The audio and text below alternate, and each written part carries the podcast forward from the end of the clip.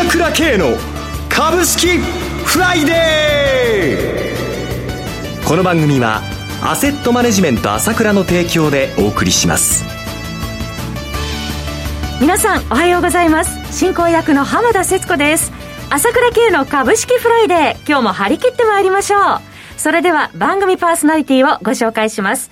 アセットマネジメント朝倉代表取締役で経済アナリストの朝倉圭さんです。朝倉さん、おはようございます。おはようございます。よろしくお願いします。ます。そして毎月第一金曜日は、アセットマネジメント朝倉、長谷川慎一さんにもお越しいただいてお送りします。長谷川さん、おはようございます。はい、おはようございます。よろしくお願いいたします。よろしくお願いします。さて、7月相場入りとなっておりますけれども、今週どのようにマーケットをご覧になってらっしゃいますでしょうか？そうですね。はい、まず、アメリカはすごいですね。強いですね。いや、もう今週上げっぱなしっていうことでね、S&P もね、はい、毎日最高値ということでね、はい、普通はね、今晩雇用統計待ってからというところなんですがね、はい、まあ先週もお話ししましたけども、はい、待てないって感じで、もう本当に相場の背景が強いというか、上に行きたくてしょうがない。私いつも言ってますけどね、はい、もうこれが見事に出ちゃってるというところですね。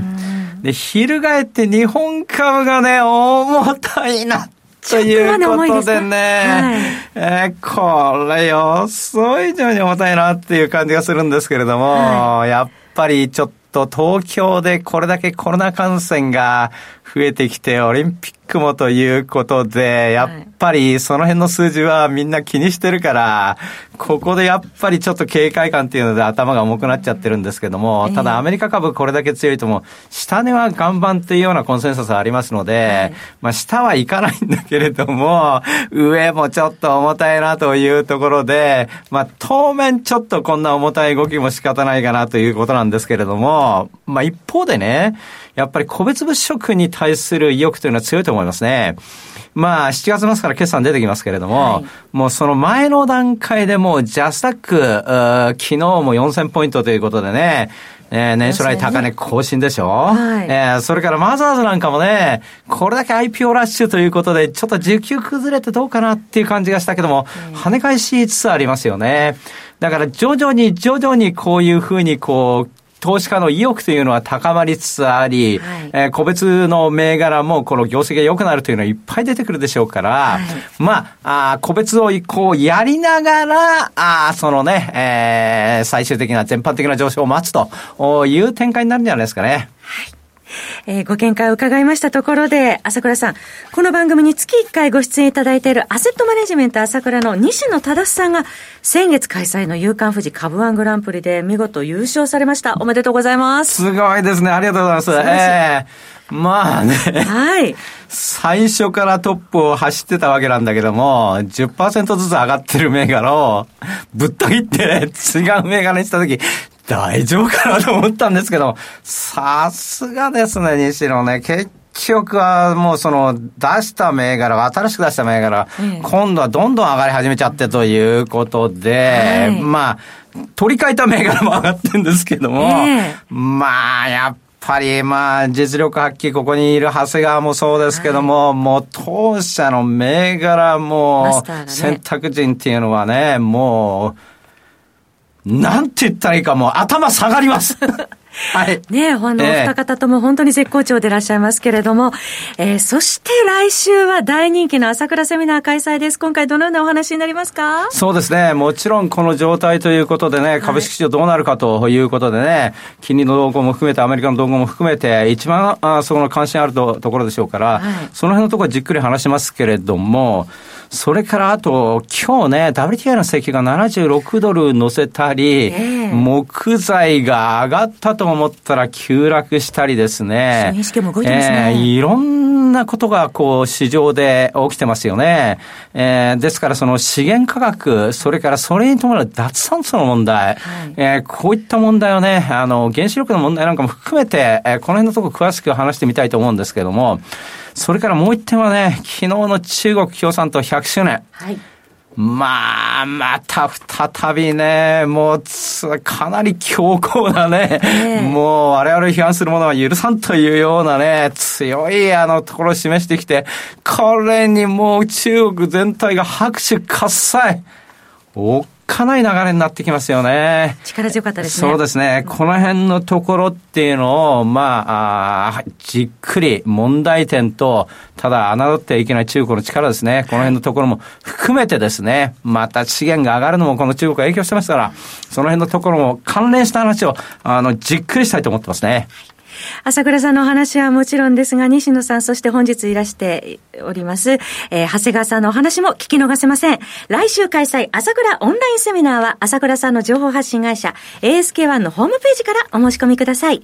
7月10日土曜日午後1時30分から午後5時までです。こちらはオンラインセミナーのみの受付です。参加料金は税込み1万3000円、原則クレジットカード決済のみです。クレジットカードをお持ちでない方でセミナー参加ご希望の方は ASK1 のフリーダイヤル0120-222-464 0120-222-464までお電話ください。なおセミナーでは取扱い商品の勧誘を行う場合がございます。また今後の新型コロナウイルス流行の状況によっては実施できない場合がございますので、ご了承ください。それでは、お知らせを挟んで、銘柄マスター、長谷川さんのコーナーをお届けします。鋭い分析力で注目、経済予測のプロ、朝倉慶。日々のマーケット情勢や株式情報、個別銘柄の解説を、朝倉本人とスタッフが平日16時、メールで約10分の動画を無料で配信中。株の判断に迷ったら朝倉慶。詳しくはアセットマネジメント朝倉のウェブサイトへ。本日の指標解説無料メールマガジンにご登録ください。アセットマネジメント朝倉は、証券取引、金銭、有価証券の予託、貸付行為は行っておりません。また、情報提供する金融商品の取引では、相場変動などにより損失を生じる恐れがあります。取引説明書、契約締結前交付書面などを十分にお読みいただき、ご理解の上お取引ください。金融商品仲介業者登録関東財務局長金中第605号。ここからは、長谷川新一の株式金曜ダービーのコーナーです。一つお気をつけいただきたいのは、買い推奨するものではございません。長谷川さんの視点で注目される銘柄を挙げていただきます。投資の最終判断はご自身でお願いいたします。それでは、長谷川さん、よろしくお願いいたします。よろしくお願いします。前回6月4日に取り上げていただいた5銘柄は、直後の上昇を含めて、全勝すべて上昇となりました。今月はどのような銘柄をご紹介いただけますでしょうか？はい、えー、アイドマホールディングスです。はい、一銘柄目です。アイドマホホールディングスは、コード番号7373、東証マザーズ上場の銘柄で、昨日は315円高、3830円でした。はい。えー、企業データベースやですね、営業管理機能などを備えた自社開発システム、セールスクラウドをですね、活用して、法人営業のですね、テストマーケティングを支援する企業です。えー、顧客企業のですね、ヒアリングをもとにですね、営業先リストとか、営業トークとか作成して、まあ、あの、電話営業などを代行したりですね、えー、まあ、効果の高い営業手法を検証、顧客に納品するといったビジネスを提供しています。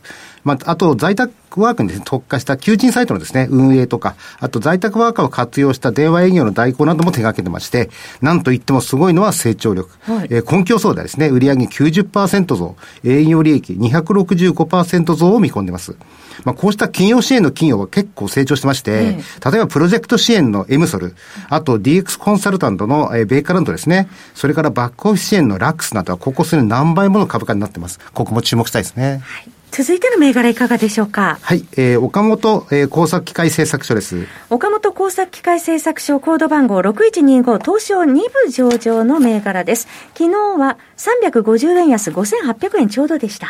はい。えー、工作系中ですね、その機械加工の最終工程を担う、まあ、検索工機が中心なんですけれども、はい、えー、平面検索版ではですね、世界で高いシェアをします。あと、半導体関連装置業ですね、えー、ウェハー材料向けのポリッシングマシンとか、デバイスメーカー向けのですね、グラインダーでシェア高く、特に現在はですね、半導体事業が業績を牽引しています。で、今後注目されるのがですね、えー、今開発中のシリコン貫通電極ウェハー、えー、全自動発火装置です。この、えー、シリコン貫通技術はですね、あらゆる3次元集積回路のですね、電気的な接続を実現させるためのですね、えー、キーテクノロジーと言われていますから、ここがどのようにですね、将来、えー、絡んでくるのか注目です。はい、まあ、株価は急騰後一息入れてますが、まだ PR は11.6倍に過ぎません。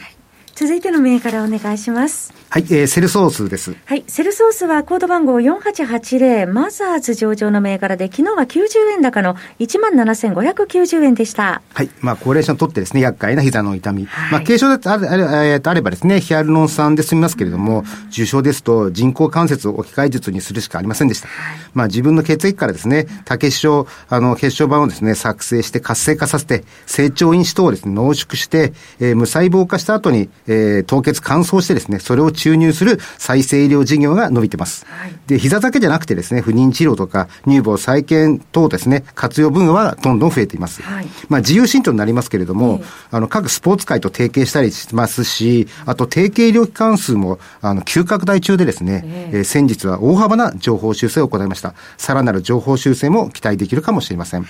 続いての銘柄お願いします。はい、えー、芝浦電子です。芝浦電子はコード番号6957、ジャスタック上場の銘柄です。昨日は230円安、5270円でした。はい、えー、温度を感知する半導体、えー、サーミスタの専業メーカーです。はい。脱炭素の実現に欠かせないのが、こういった温度管理で、まあ、最近はですね、冷蔵庫とかエアコンなど細かい温度管理をするところでですね、例えば省エネにつなげたですね、家電製品とか、まあ、車などもですね、温度管理が必要ですけれども、今後はハイブリッドとか EV が、えーえー、と急増してくればですね、うん、さらに需要が急増すると見られています。まあ、現在、ジャスタックですけれども、プライム市場にですね、昇格できる有力候補と見られています。まあ、機関投資家の評価も高くてですね、海外投資家29%、投信16%保有しています。。はい、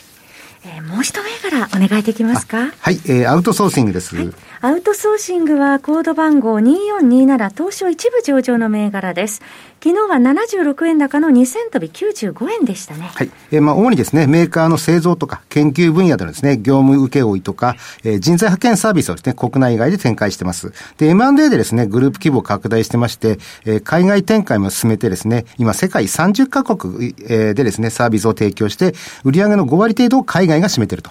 ね。で、国内分野では主に設計開発工程におけるですね、技術サービスを、まあ、IT、えー、自動車、えー、電気、えー、機器業界などにですね、提供する技術系事業、あとメーカーの製造工程における外注化ニーズに対応してですね、自動車や、えー、電気、えー、機器の業界などにですね、サービス提供する製造系事業をですね、展開して、えー、おりまして、海外ではですね、観光者の公共、えー、公共分野、あと各製造業の現場、小売業界などをですね、対象とした製造系及びサービス系事業の、えー、展開という形でですね、あの、やってます。えー、アフターコロナを睨んでですね、株式市場では人材に関連する企業が買われています。世界的なアフターコロナの恩恵を受ける企業として注目したいですね。はい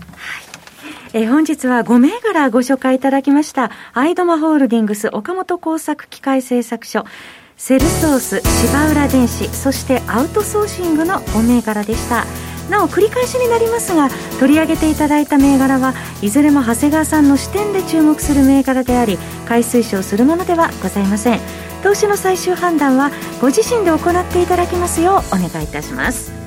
番組もそろそろお別れのお時間となりました。パーソナリティはアセットマネジメント朝倉代表取締役で経済アナリストの朝倉圭さん長谷川慎一さんでした。お二方どうもありがとうございました、ありがとうございました。私朝倉慶が代表を務めますアセットマネジメント朝倉では SBI 証券楽天証券ウェルスナビの口座開設業務を行っています。私のホームページから証券会社の口座を作っていただきますと週2回無料で銘柄情報を届けるサービスがあります。ぜひご利用ください。それでは今日は週末金曜日頑張っていきましょう。